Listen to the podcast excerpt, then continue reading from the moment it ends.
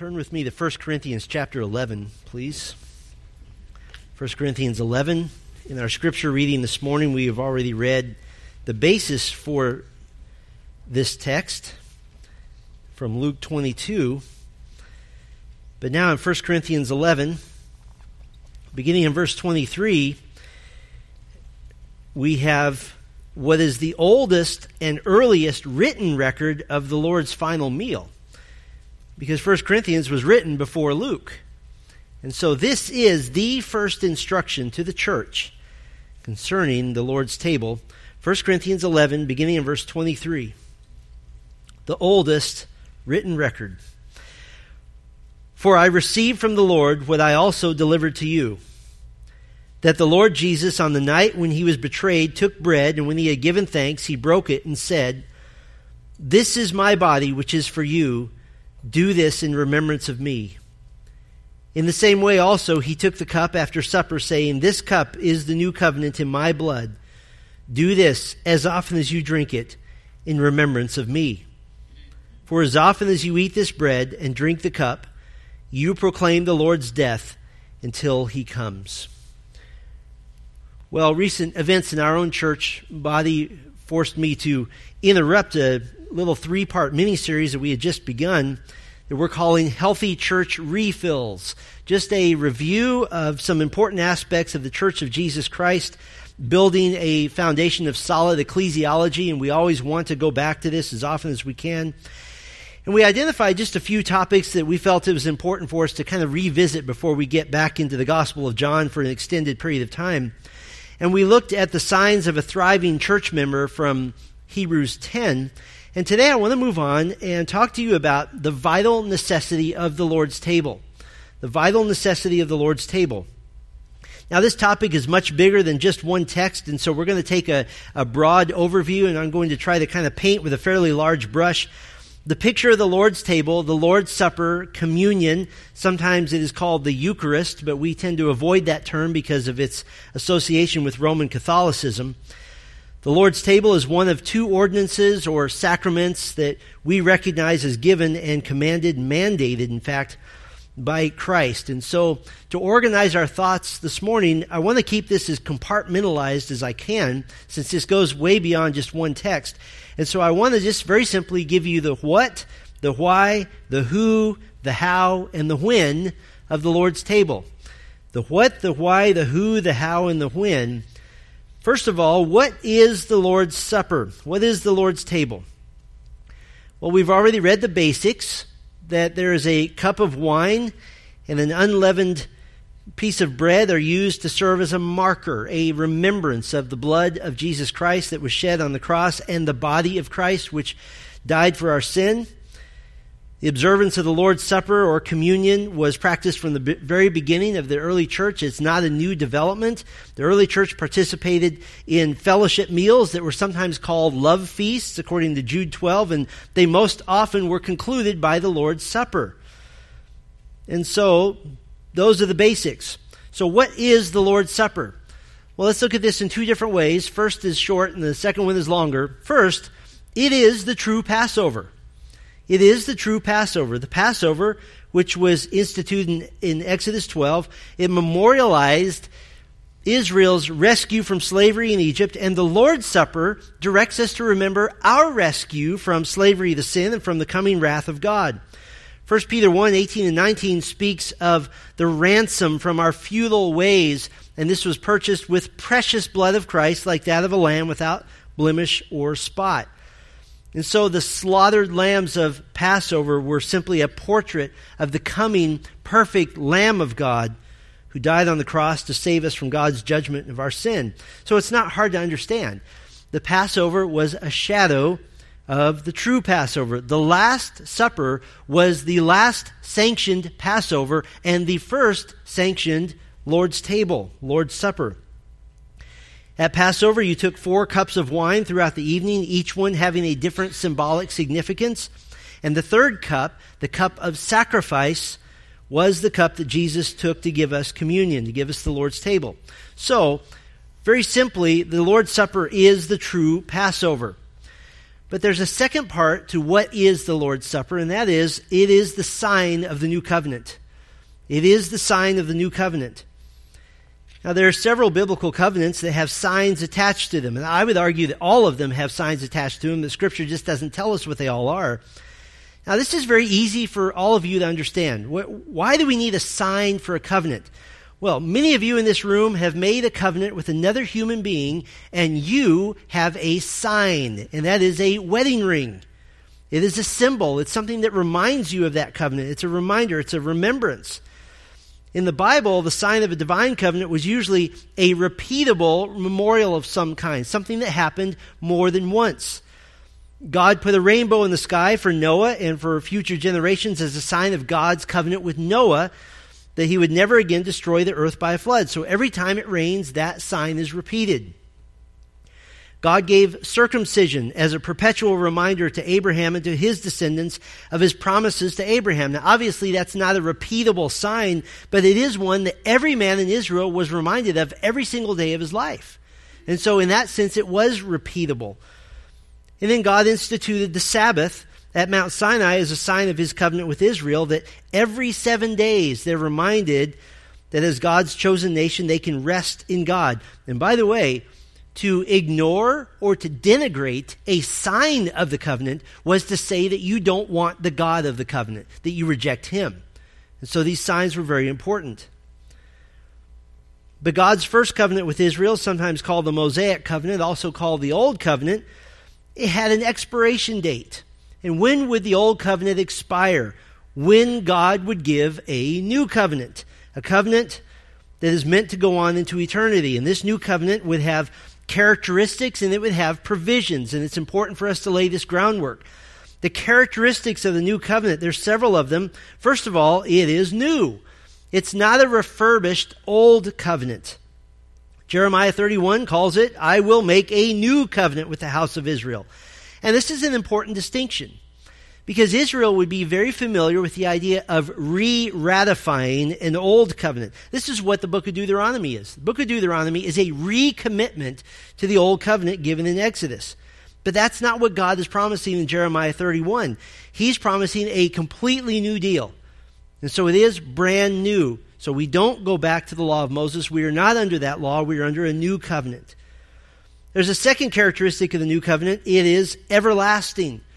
While the old covenant had an expiration date, the new covenant has none.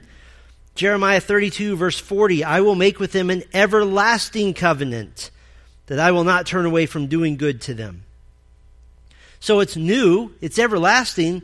A third characteristic of the new covenant is that it guarantees a nation of Israel forever.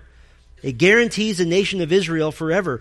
Jeremiah 31, beginning in verse 35, Thus says the Lord, who gives the sun for light by day and the fixed order of the moon and the stars for light by night, who stirs up the sea so that its waves roar. The Lord of hosts is his name. Here's what he says. If this fixed order, meaning the moon and the stars and the sun, if this fixed order departs from before me, declares the Lord, then shall the offspring of Israel cease from being a nation before me forever. Thus says the Lord, if the heavens above can be measured and the foundations of the earth below can be explored, then I will cast off all the offspring of Israel for all they have done. In other words, if the moon suddenly spins out of orbit, if the sun goes out, and if the earth decides to fly all the way to Pluto all of a sudden, then Israel will stop being a nation. So the new covenant is new, it's everlasting, it guarantees a nation of Israel forever. And finally, it's a covenant of peace. It is peace between God and man. Ezekiel 37 26, I will make a covenant of peace with them. It shall be an everlasting covenant with them. Israel will be at peace because they're in their land, they're thriving. God will be literally among them in the person of Jesus Christ. And so those are the characteristics of the new covenant. It's new, it's everlasting, it guarantees a nation of Israel, and it's a covenant of peace. But there are provisions. What does this mean? What does the new covenant give? What does it provide? Well, first of all, the new covenant provides spiritual transformation. Spiritual transformation, meaning from Ezekiel 11, verse 19, I will give them one heart and a new spirit I will put within them. I will remove the heart of stone from their flesh and give them a heart of flesh. And so there's a, there's a new spirit, there's a transformation that happens. There's a second provision forgiveness. Forgiveness. And this is so important for us. Jeremiah 31 34 I will forgive their iniquity and I will remember their sin no more. That is a beautiful promise for us. The new covenant provides spiritual transformation, it provides forgiveness, and finally, it provides a completed relationship with God a completed relationship with God. Jeremiah 24 7, again, I will give them a heart to know that I am the Lord. They shall be my people. I will be their God, for they shall return to me with their whole heart. The relationship is complete, it's consummated. And so we receive spiritual transformation, forgiveness, a completed relationship. And, and this is glorious. But I don't know if you've noticed that there's a tension here. The tension is that the new covenant is promised to Israel. I'm not an Israelite, so that presents a problem. What about me? What about you? What about us Gentiles here? Well, the Gentile church is grafted into the new covenant. We participate in the new covenant, but the new covenant isn't brought into full fruition, full fulfillment until Israel comes into right relationship with God at the end of the tribulation. Now, we do participate in the new covenant in two very major ways. First of all, we are said to be in Christ. We are in the Messiah of Israel. We are in him, he is in us. Ephesians 2:13 says, "But now in Christ Jesus, you who were once far off," meaning that it used to be that to come to faith in God, I would have to become an Israelite. I would have to come and, like Ruth or like Rahab in the Old Testament, I would have to take on the faith of Israel. I was far off. But now we've been brought near by the blood of Christ. And so we participate in the new covenant because we're in Christ. And the second way we participate is we're indwelt by the Holy Spirit at the time of conversion. And listen, if you don't remember anything else about the new covenant, remember this. The paramount feature of the new covenant is for the first time in all of history, all of God's people have the Holy Spirit indwelling them. That's phenomenal. That is amazing. Now, the blessing of the new covenant comes through Israel because it's through Christ, the perfect Israelite. But these blessings are universal blessings. Jesus said in Matthew 26, verse 28, This is the blood of my covenant, which is poured out for many for the forgiveness of sins. The Apostle Paul says that as Christians, we are servants of a new covenant in 2 Corinthians 3 6. So the church is not the complete fulfillment of the new covenant. That would be theologically inaccurate because the new covenant includes material provisions such as land and rebuilt cities and vineyards and orchards. That's included all over in the Old Testament. But nowhere in the New Testament are those material provisions applied to the church. You cannot say to God, as a result of the fact that I am part of the new covenant, I want 10 acres on the west side of Bakersfield. That is not what we get. The new covenant prediction of Israel's restoration of land, of salvaged cities, of a, of a thriving economy, these are never given in reference to the present salvation offered by God. And so we can't say that the church is somehow a new reconstituted Israel. Otherwise, then we have to spiritualize and make, make metaphors out of all the literal promises that are given to Israel. And so we enjoy many of the blessings of the new covenant, and we celebrate that. But the fullness, the completion, the consummation of the new covenant is related specifically to the finishing of God's plan for Israel. But since the new covenant is really the final piece of God's redemptive plan, and since participants in the new covenant, such as us, we receive Christ, we receive the Holy Spirit, so we have an obligation, and we are given a way to fulfill that obligation, and that obligation is to remember the covenant. So, how do we remember this great privilege? How do we remember the fact that we are the first people, as a people in all of history, to be indwelt by the Holy Spirit? That the presence of God is literally here in this room, in, the, in every one of you who know Christ. How do we remember this? Well, we've been given a sign, a token, a remembrance for us to remember we have been grafted in. We have been given the promises, all that have been given to Abraham and to Isaac and to Jacob, and we are part of that. And that sign is the Lord's table. Remember, to disavow the sign of a covenant is to reject God, it is to reject that covenant. If you want to make a rainbow, for example, a symbol of gay pride, instead of the symbol of God's protection, then you have said, I hate God. If you want to ignore the law of circumcision as an Israelite in the Old Testament, then you are stating, I don't want the promises of Abraham. I don't want the God of Abraham. In fact, there's an incident in the Pentateuch in which God is about to kill Moses because he was violating the law of circumcision with his own son. If you, as an Israelite, chose to ignore continually the Sabbath and the Sabbath years, you were saying, I hate the God of that covenant. And eventually, that's what they paid for with their exile. And if, as a professing believer in Christ, you want to denigrate or downplay or ignore the Lord's table, you are saying, I don't want Christ.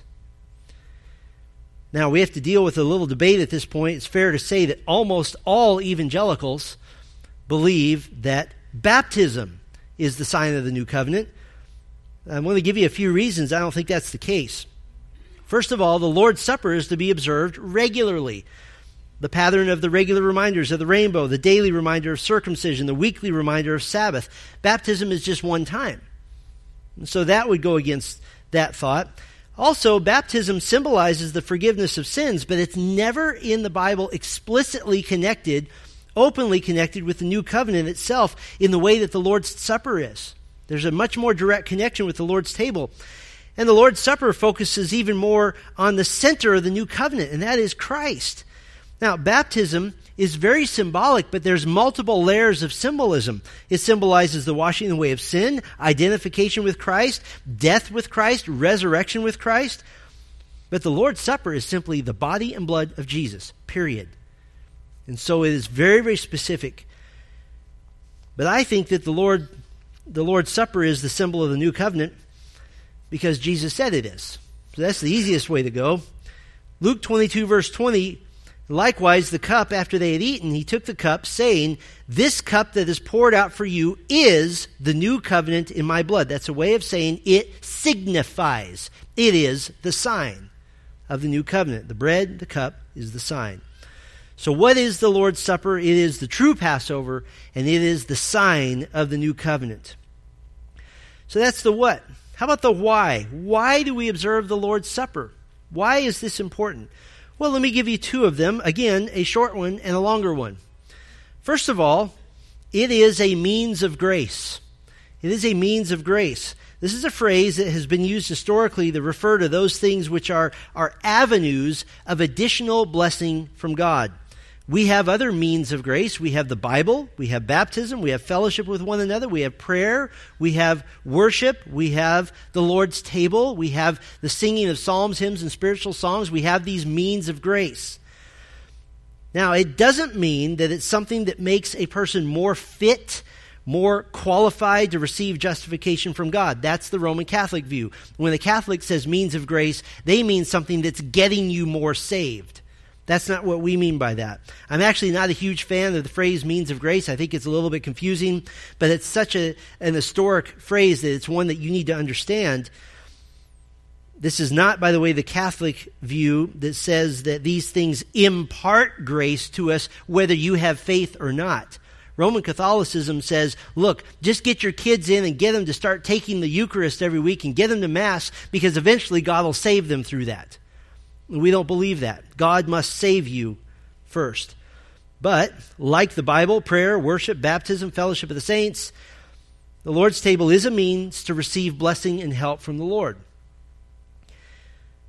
Here's a second why. The Lord's Supper is what we might call a special remembrance. It is a special remembrance.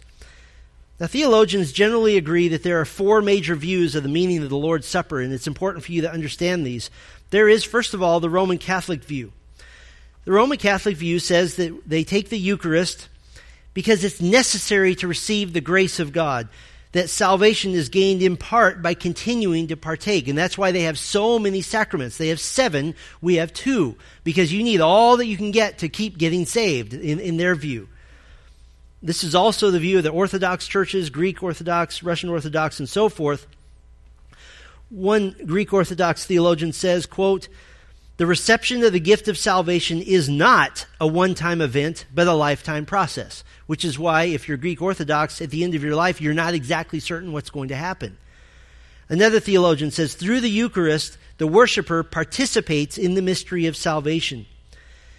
Now, the Roman Catholic view includes a, a belief in transubstantiation, meaning that the substance is changed. There's an actual metaphysical change in the elements of the bread and the wine. They change literally into the body and the blood of Christ.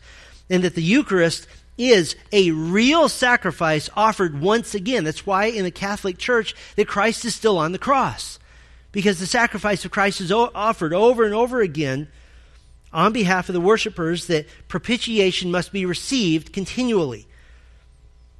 Very similarly, the official dogma of the Greek Orthodox Church states, quote, the Eucharist gifts of bread and wine become for us his body and his blood.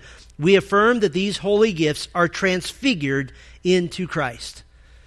We would vehemently reject that view because it's based on mysticism. It crucifies Christ over and over again when in fact Hebrews 9:12 says that Christ gave a once for all sacrifice. That is simply mysticism. There's no other word for it. And it completely denies the fact that the New Testament clearly teaches that salvation is a one-time event and that assurance of salvation is possible. 1 John 5, 11 and 12, this is the testimony that God gave us, past tense, eternal life, and that this life is in His Son. Whoever has the Son has, present tense, I possess it right now, has life. Whoever does not have the Son of God does not have life. Well, that's the Roman Catholic view. But then there's the Lutheran view. And you say, oh, Martin Luther is a good guy. Great. We're on the same page. Well, he kept some leftovers from Roman Catholicism in that he believed that Christ's body and blood are physically present in the elements. Now, he didn't believe in transubstantiation and he rejected the rest of the Mass, the Catholic Mass, but he had trouble letting go of some of that.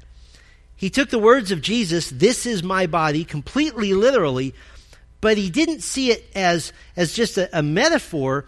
He would say that the molecules of the bread and the wine don't actually change but the body and blood are with, under, and above the elements. So that somehow the body and the blood of Christ are sort of floating around the elements there. We would say, Martin, what on earth are you thinking? But again, all that is is a renovated Catholic view. Well, then we would consider the Reformed view. The Reformed view, this is sometimes called the Calvinist view because it's what John Calvin believed. You can have a Calvinist view of the Lord's Supper, by the way, without being a Calvinist. It just means this is what he believed about the Lord's table. Christ is present in the Lord's Supper, but not physically or bodily. The Reformed view says his presence is spiritual and dynamic. There's a special presence the Holy Spirit brings us into closer connection with the person of Christ. There is an actual objective benefit to the observance brought by Christ himself that, that when you take the cup, when you take the bread, that there is a, a, a new vitality and strength in Christ that's given, but it does depend on your faith and it depends on the humility of the recipient. Well, then the fourth major view we would call the Zwinglian view.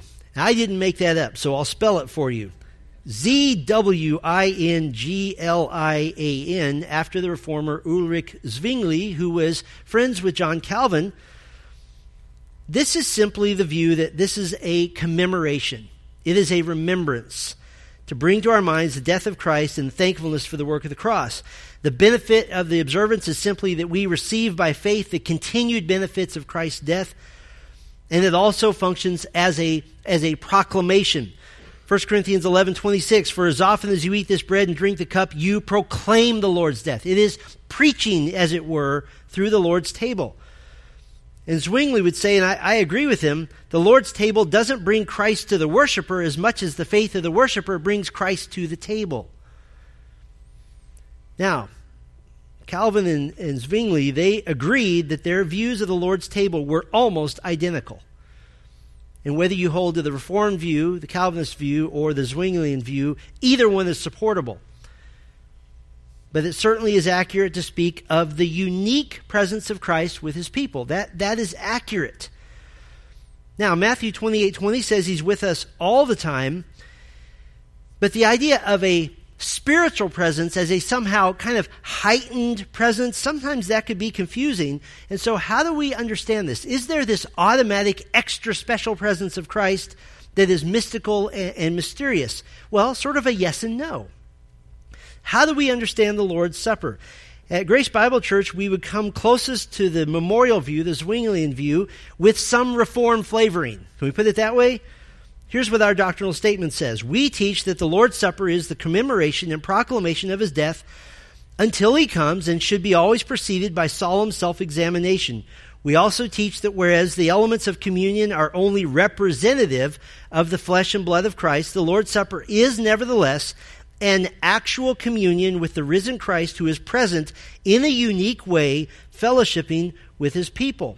So, is there a special mystical presence where that Jesus kind of floats in a little bit more so at the Lord's table than he does at other times? No. Is there a unique presence of Christ in that we are doing something that he has commanded? Yes. Why? In the same way that there's a unique presence of Christ when we sing, when we pray, when we fellowship together, when we read His Word, when we preach the Word, all of those things give us a unique presence with Christ because we're in more intimate communion with Him at that moment. So let's just kind of list some of the whys from what we've studied so far. Just kind of a little laundry list here. It's a memorial reminder of the sacrifice of Christ. It is a memorial. Now, where do we get this? Jesus said in Luke 22 19, do this in remembrance of me. So it's a, it's a memorial. Second, it encapsulates gospel truth. Do you understand that the remembrance of the body and the blood of Christ reminds us of so many things that he was on earth. He had an earthly life, he had a death, he had a resurrection, and he has ascended into heaven because he reminded us that he'll drink this with us again later. And so it encapsulates gospel truth. It's a memorial, it encapsulates gospel truth. It also gives us pause to repent. Gives us pause to repent. We'll look at this more in a moment, but 1 Corinthians 11 28 warns us to examine our own hearts.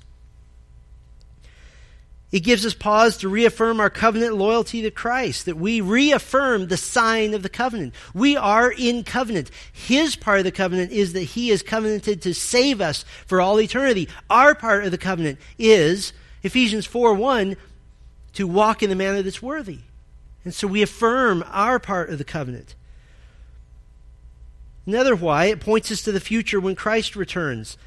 1 Corinthians 11 26, as often as you eat this bread and drink the cup, you proclaim the Lord's death until he comes. And so it's a reminder for us to not just look back to the cross, but look ahead to his future coming. It is also a corporate proclamation of the death of Christ. You proclaim the Lord's death. You might not be a preacher, you might not be a teacher, but when you take the Lord's table to all those around you, you are proclaiming his death. It's a testimony of our unity together. 1 Corinthians 10:17 says there is one bread. We who are many are one body for we all partake of the one bread. There is unity together. There are a lot of things that Christians can disagree on. You know what the Lord's table does? It makes almost all of those irrelevant because we all meet together at the foot of the cross and we're thankful for that. It's also an intensely meaningful act of worship it's an intensely meaningful act of worship. 1 Corinthians 10:16 says, "The cup of blessing that we bless, is it not a participation in the blood of Christ? The bread that we break, is it not a participation in the body of Christ?" That is intense. That is big time. So, why do we participate in the Lord's Supper? It is a memorial. It is a means of grace. Well, what about who? Who may participate? Now, this has sort of been the question of the ages. There's a wide range of opinion as to who may participate, and I'll just give you the ranges. On the one hand, anyone who happens to be in the church building. If you have walked in today and you, you say, hey, what's that silver stuff there? Um, sure, I'll take that. That's one side. The other side of that spectrum would say only official members of the local church in which the Lord's table is being served may participate. This is the centuries old question of how to fence the table. So let me give the short answer. Who may participate? Very simply, those who have visibly and publicly identified with the body of Christ. Those who have visibly and publicly identified with the body of Christ. A guy by the name of Solomon Stoddard. He was an influential Puritan pastor of the 18th century of the Congregational Church of Northampton, Massachusetts, and he viewed the Lord's table as what he called a converting ordinance. That it was also intended for unbelievers who had a basic knowledge of Christianity to, to bring them to true internal conversion. Now, this was important because to become a citizen of Massachusetts Bay Colony, you had to be a church member. And if you were a church member, then you could take communion. And so this is very political in nature. And so Stoddard introduced what he called the halfway covenant. The halfway covenant. The church was in decline. They needed to bolster numbers in the church and they needed to bolster citizenship because there was a, a move afoot to pull away from England, and so we needed to have lots of citizens. And Stoddard was determined to do his part. And so what he said with the halfway covenant was that children, including adult children of professing members, professing believers and church members, if they were moral in character, they could be baptized in hope that someday they would be saved. But eventually, Stoddard said, that's not enough. That's not gracious enough. That's not generous enough. So he also began to admit these unbelievers to the Lord's table. Because he saw the Lord's table, in the words of church historian Mark Noll, quote, a seal, not of personal regeneration, but of the truth of God's revelation in Christ and of God's willingness, listen to this, to covenant with Christian nations. You see, Stoddard and all of the Puritans in his era at that time generally regarded New England or the Massachusetts Bay uh, area as a Christian nation. And so God was going to make a covenant with the nation, therefore, everyone had to participate. We might call this national Christianity. Well, it was very successful. It created huge memberships in the church. Unbelievers getting baptized and taking the Lord's table, all in the name of pulling together what would eventually become the United States of America. And so, to pass on this great tradition, Solomon Stoddard handpicked his successor, a guy that you're familiar with, a guy by the name of Jonathan Edwards, his grandson. Jonathan Edwards had a different stance. Eventually, he fenced the table hard. He said, No, you must be a believer in Jesus Christ, baptized as a believer, in order to receive the Lord's table. And the church got rid of him after 23 years. Why? Because it started to diminish church attendance, because it downplayed nationalized Christianity and, and upgraded soteriology to being biblical. And so he lost his position over that. Now, it's important to understand that early in the Reformation, the church and the state were intertwined. So, Solomon Stoddard's view of church membership as part of citizenship, that wasn't radical, that was normal. That's what most people believed. On May 21st, 1536, the citizens of Geneva, Switzerland, they voted for the doctrines of grace and against Roman Catholicism. So it would be like going to the polls here in Bakersfield and we're going to vote whether you're Reformed or whether you're Catholic. And so Geneva as a city was officially reformed. A guy by the name of John Calvin was added to the team of reformers in Geneva and he drafted the plan for the reformation of the church that new doctrine must include new practices that orthodoxy must relate to orthopraxy. And one of these new practices was to fence the table, to guard the table. And he gave seven reasons that you could be barred, you could be taken away from receiving the Lord's Supper. If you spoke critically against Reformed doctrine, if you were unfaithful in church attendance, if you were disrespectful and prideful toward your elders, if you ignored the godly correction of fellow believers, if you had addictions and, and public vices such as drunkenness, if you were guilty of a felony type crime, and then number seven, just for good measure, if you were guilty of any of those first six and you tried to come to the Lord's table anyway. The eminent theologian Dr. Millard Erickson, he wrote this There is something to be said for making the sacrament sufficiently unavailable as to require a definite intention and decision to participate. And I would agree with that.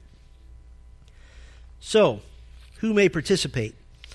Well, since the Lord's table doesn't save you, and since it's given specifically to believers in Christ, and since believers in Christ are identified as such by their willingness to be baptized, and since baptism is by definition an act of joining a local body of believers, we say those who visibly and publicly identify with the body of Christ, meaning those who have been publicly baptized and joined the local church.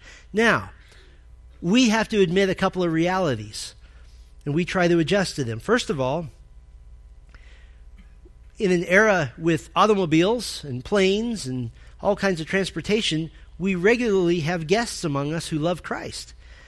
Maybe visiting relatives and so forth who, are, who have been faithfully baptized, faithful members of another local church.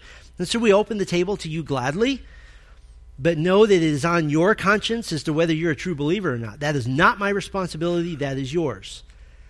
And second, we don't have, in our particular church, we don't have the capability to instantly baptize or instantly confer church membership. If we did, this might be different, but we have to set up our baptistry. It's like the world's largest Lego model that we, we set up. We have to schedule our membership class far in advance. And so, so we fall back on the intention of your heart. If it is your intention, as soon as you are capable of being baptized, as soon as you are capable of joining the local church, then we have a clear conscience about sharing the Lord's table with you. Next week, I'll be teaching on baptism, and we'll get into some more details on that. But I will say this if you claim to be a Christian, and you don't want to be baptized, or you're still thinking about it, water baptism is a command of Christ in reality, the church, the local church, doesn't have a way to know whether you're a Christian or not.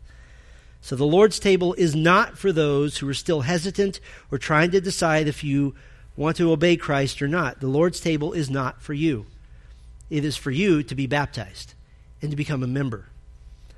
Now, that's not an effort to be exclusive. It is an effort to impart the understanding that refusal to be baptized is tantamount to a refusal to follow Christ and to the best of our ability, we will not have the Lord's table tainted by those who are anything less than what Jesus defined as being saved. If anyone would come after me, let him deny himself and take up his cross and follow me. So, who may participate? Those visibly and publicly identified with the body of Christ. Well, how do you participate? Well, there's three little pieces to this. And this is important for us today because understanding this part is crucial for our worship today. First of all, you participate with confession. You participate with confession of sin. Paul gave this instruction in 1 Corinthians 11. Whoever therefore eats the bread or drinks the cup of the Lord in an unworthy manner will be guilty concerning the body and blood of the Lord. Let a person examine himself then. And so eat of the bread and drink of the cup. He goes on to say, For anyone who eats and drinks without discerning the body eats and drinks judgment on himself. That is why many of you are weak and ill, and some have died. This is a big deal to the Lord. Now, the question is Does this mean that God might punish the Christian who partakes of the Lord's table in an unworthy manner, or the professing Christian who has refused to be baptized and join the church? Or does it mean that he's punishing the unbeliever for taking the Lord's table without having taken Christ? Well, in this context, I think Paul is speaking to the professing Christian. But could I say this? Let all people be afraid to take the Lord's table in vain. Let everyone be afraid. Listen, why is this a big deal to God? This is the representation of the day when God the Father watched his only Son, his beloved Son, die a cruel death in which he bled everywhere, in which his flesh was torn. There were screams of agony. If you dare take the symbol of this death with anything less than humility and deference and obedience and confession of sin, it will not bode well for you. Why is that? Because in many ways, of course, the Lord's table is a celebration, but it is also, if I can I put it this way, it is a funeral service for Jesus Christ. And how would you feel if an intruder crashed the funeral service of your son? You would be angry. And the Lord is rightly angry when anyone crashes into what is the memorial of his son's death. And so, to the believer, I would say don't test God by celebrating the means of forgiveness of sin when you still hold bitterness and resentment against another. And to the one who has refused salvation in Christ, don't tempt God to get tired of you mocking the death of his son. Come to faith instead. Be baptized, then take the Lord's table. There's a second piece of how to participate. First is with confession, second, with the church. It is with the church, both in Scripture and in church history. It's extremely clear that the Lord's Supper is a corporate event. It's an event that we celebrate together. Now, there's no specific prohibition against taking the Lord's table alone, but that would defeat one of the purposes that it's a proclamation. You can't proclaim anything when you're alone. Each of you are proclaiming that you have received the payment for sin made by Christ, that when you see your neighbor on this side and on this side taking the bread and taking the cup, you are saying, I have received Christ and I proclaim his death. Christ is in me, I am in Christ. The reformers insisted that a true local church has three qualities, three characteristics. First, the preached word of God. Second, faithful exercise of church discipline. And third, the right administration of baptism and the Lord's Supper. It is the job of the church. We do this together. Well, there's a third piece of how to participate. It's with confession of sin, with the church, and finally, with reasonable standards. I'm sorry, reasonable symbols. With reasonable symbols. Now, the great debate is whether or not real wine with alcoholic content must be used to maintain the integrity of the Lord's Supper. There's a funny story about in some churches they offer one or the other. You can either take the grape juice or you can take the wine, but if you mix them up, then you can end up violating your conscience by accident. That's happened all the time. Now, there is some hypocrisy here since some churches that insist on real wine also serve a fluffy baked loaf of bread, which is not what uh, Jesus used. They used um, the cracker like unleavened bread. But in many Christian circles, because of the problem of drunkenness, which the Bible clearly condemns, they began to just view all alcohol as not really useful or helpful to the Christian walk. Well, there was a there was a technical problem with this before 1913 when home refrigerators became uh, readily available. Raw grape juice turns into wine, whether you want it to or not. It just did. Some churches actually only would take communion in the seasons when you could get fresh grapes, and they could literally just make the, the grape juice uh, right before church. Well, in 1869, there was a dentist who perfected a juice pasteurization process in his kitchen, and he started selling his unfermented wine to churches who preferred a non alcoholic substitute. It was called Dr. Welch's Unfermented Wine, and now we just know it as Welch's grape juice. That's why we have it. So, why do we just use juice? Why do we not use wine? And it's okay to use wine. Either way is okay, but we have a reason. It's not because the Bible says all alcohol is evil. The Bible doesn't say that. But it is to obey the Spirit of being aware of causing someone to stumble. In talking about sensitivities to their past unbelieving life that some believers have, the apostle Paul exhorted us in Romans 14:21, it is not good to eat meat for which for some reminded them of the meat sacrifices they had made to idols in the past. It is not good to eat meat or drink wine or do anything that causes your brother to stumble. Perhaps some of you here have struggled with drinking too much. Maybe that's even the struggle for you now. And so, for your sake, we just simply serve juice, and that way we avoid the issue. But the real concern isn't the exact replication of the elements, the real concern is capturing the symbolism of the elements. In fact, to be exact is basically impossible. In Jesus' day, wine was generally diluted. It was used almost as a water flavoring. Have you ever bought those little those little uh, tubes of water flavor that you kind of squirt in your water bottle? That's what wine was often used for. Millard Erickson notes that wine was diluted with quote anywhere from one to twenty parts of water for every part of wine. So we don't really know how strong it was. What were they serving? But does that mean that just using anything at all is okay? Somehow unless it's an emergency, I don't think that using a can of Dr. Pepper and a can of Pringles as our elements, I just don't think that does the job. So we participate with reasonable symbols to remind us of the body which was broken and the blood which was shed. Finally, this is an easy one when to participate. When, when do we participate? This is very easy to answer. You ready for this? This is going to be profound. not too much and not too little. How about that? We don't have airtight, precise records of frequency in the early church, but it could have been as frequently as every week. But Scripture gives no command concerning frequency. Here's the closest thing we have 1 Corinthians 11 26. For as often as you eat this bread and drink the cup, you proclaim the Lord's death until he comes. How often? As often as you do. And so we don't want to receive the Lord's Supper so frequently that it becomes a religious routine with no opportunity to pause and think about it.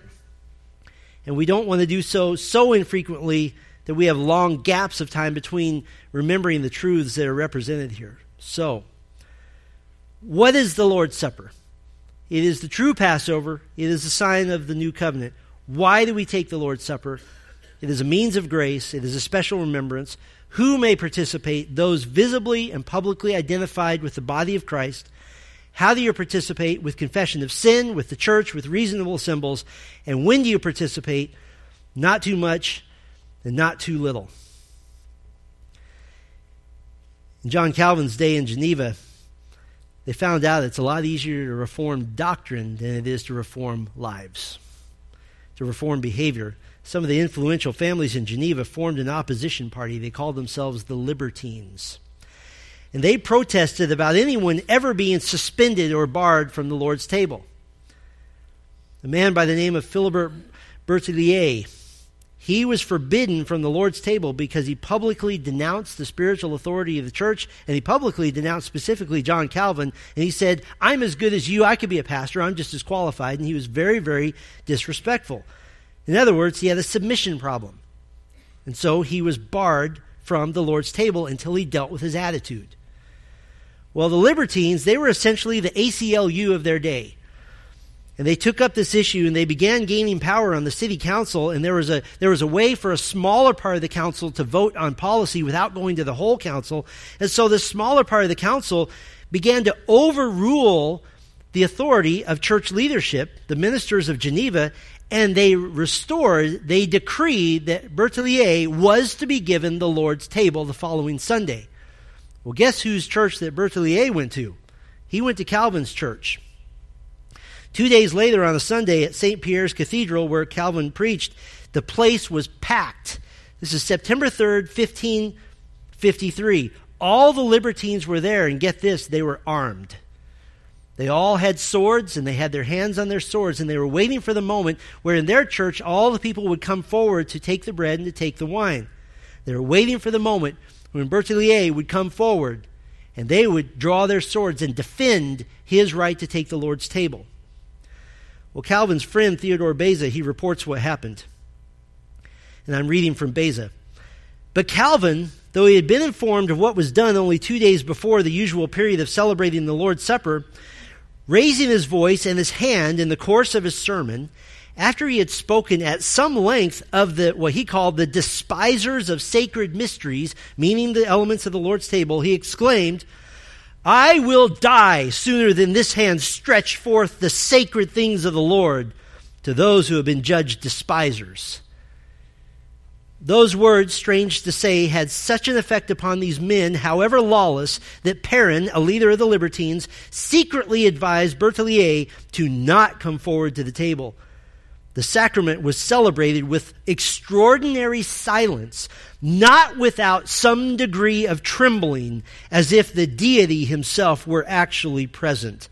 That is the way to celebrate the Lord's table, not without some degree of trembling. That's how we come. The Lord's table is the core of Christian worship. It is the most succinct and clear presentation of the gospel that we have.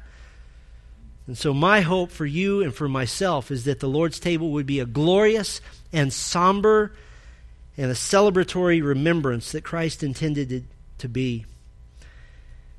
If you are not a believer in Christ, this is not for you. It's for you to watch, and hopefully, we pray to draw you to Him as you see the gospel illustrated if you are a believer in Christ and you continue to choose rebellion, you continue to choose to disregard your call to obey the Lord in all things, if I could say this, you are not welcome at this table. You need to get your act together. You need to confess. If you have been, however, baptized by immersion or shortly intend to do so at the very first opportunity, if you have joined with this body of believers or shortly intend to do so, or if you are a guest with us that meets those qualifications in your own local church, you are more than welcome to the table of the Lord. If you're a member of this or another legitimate church, and you can clear your conscience by confession of sin, then all of you are welcome because I want to just give you three reminders, and the last one's the most important one. First, it is a glorious table. Second, it is an important table, but here's the most important one it is the Lord's table. Is the Lord's table. And only those that He invites will come. Our Father, we come to you now thankful for the opportunity. It's a, it's a rare opportunity to apply what we have learned immediately. And so, Lord, we come now asking you to bless us as we partake in the Lord's table. Not without some degree of trembling do we come. Lord, I pray for each person who is here that even now in these moments that they would be examining their own heart, confessing sin, Lord. Confessing that they have spoken disrespectfully to their husbands, that they have been harsh with their wives, that they have been unfaithful with their children, they have been disobedient toward parents, that we have not acted in a manner worthy of the calling to which we've been called. And Lord, in particular, taking our cue from 1 Corinthians 11, if there is any here who continues to regard a brother or sister with disdain and with anger and with bitterness, might you give them the grace to release that, to ask for forgiveness now, or to have the honesty to not take the Lord's table and that you might deal with their hearts. Lord, we come to you now with a sense of urgency, a sense of sobriety, a sense of joy, because the Lord's table is our means to celebrate our salvation, but also to remember that Jesus had to die for us to be saved. And so for that, we give you thanks. Might you bless us with your special, unique presence in this time. We pray in Christ's name. Amen.